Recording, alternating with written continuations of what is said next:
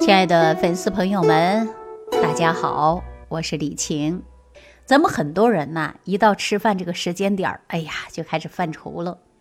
经常听到有人说：“哎呀，这吃啥嘛？又不知道吃啥了。啊，到底想吃啥嘛？也不知道。”大家有没有遇到过这种情况？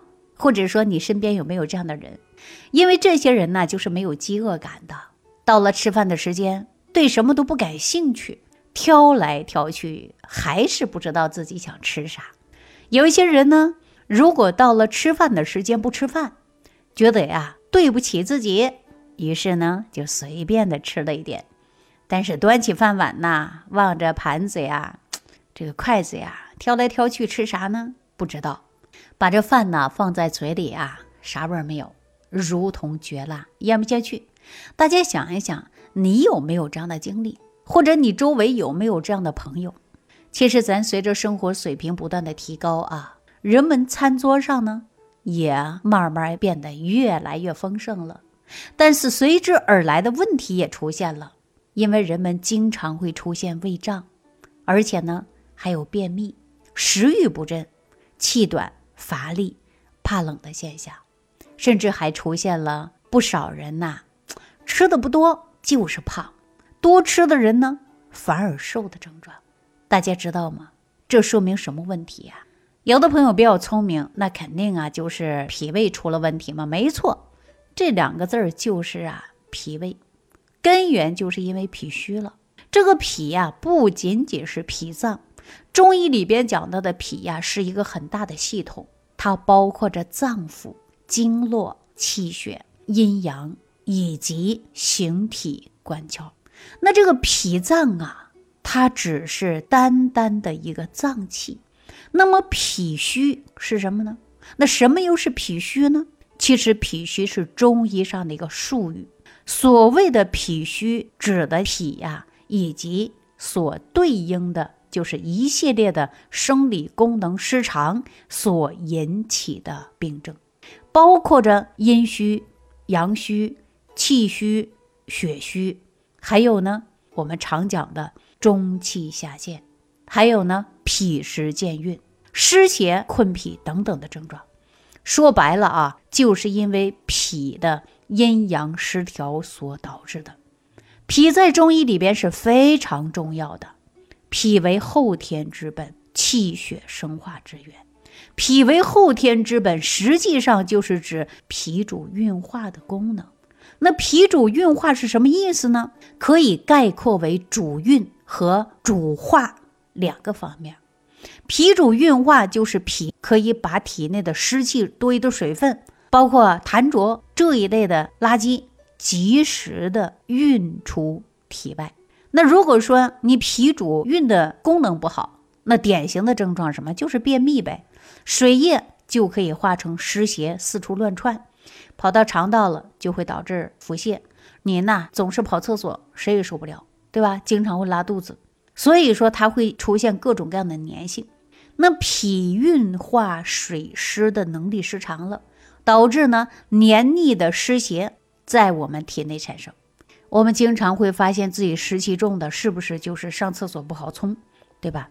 大家想一想啊，说我们刚才说的这种现象。很多人说也会出现，但是呢是偶尔，这就说明啊脾的运化能力有问题了，脾虚。那也就是说脾呀要把身体消化多余的五谷之精微物质转换成我们气血，供给的是心脏，再通过心脏供给的四肢百骸的能力。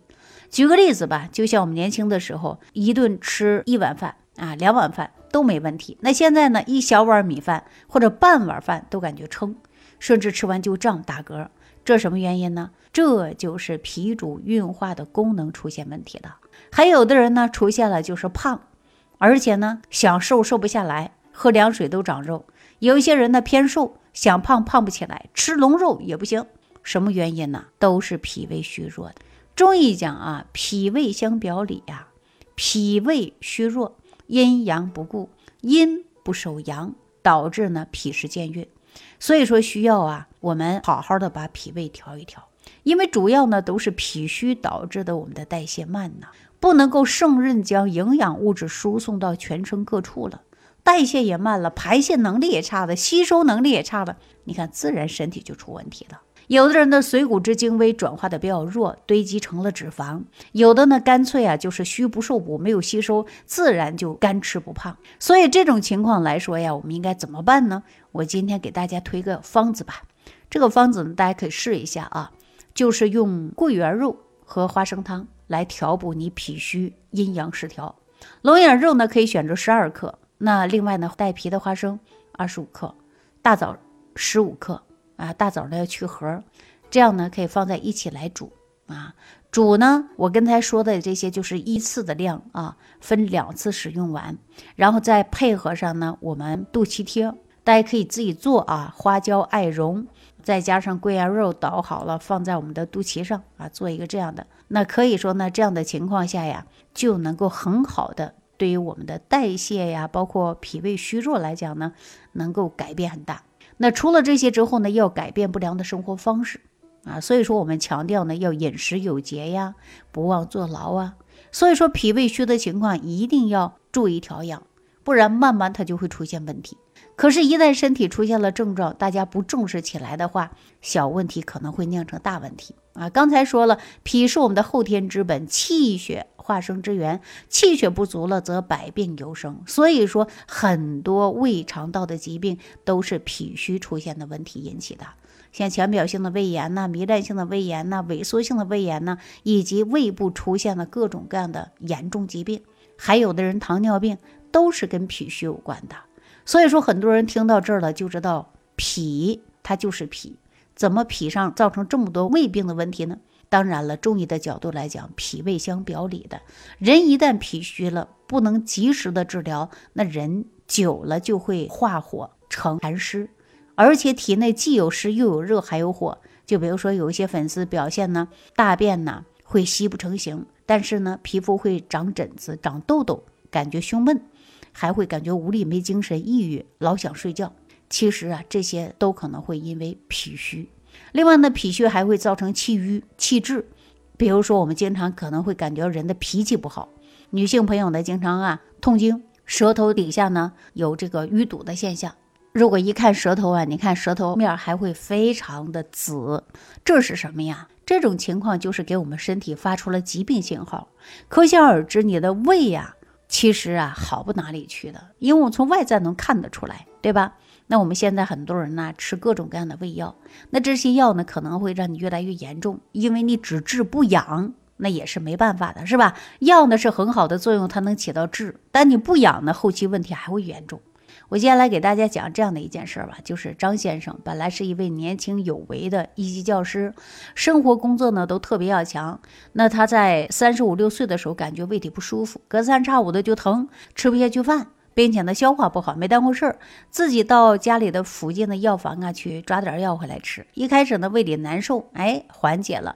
可是呢，经过几年之后啊，突然有一天早上，哎呀，这突然就胃疼，感觉好像搅在一起的疼。后来请假到附近的医院去看一下，诊断为浅表性胃炎啊，又给他开点药。回去之后呢，感觉有好转了，没那么疼了。过了半年呢，感觉胃这个毛病啊，怎么又发作了？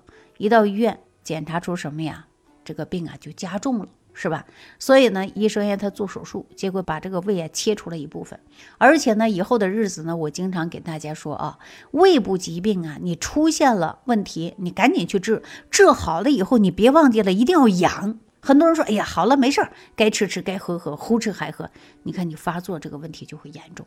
所以说，我们胃炎也是一样的。我刚才说了，反反复复发作治不好，隐隐疼痛，那平时的时候你一定要重视。而且呢，还有一个现象啊，就是你不要感觉到自己身体已经是好好的了，然后呢不注意保养，这是错误的啊！一定要记住了，这就是错误的。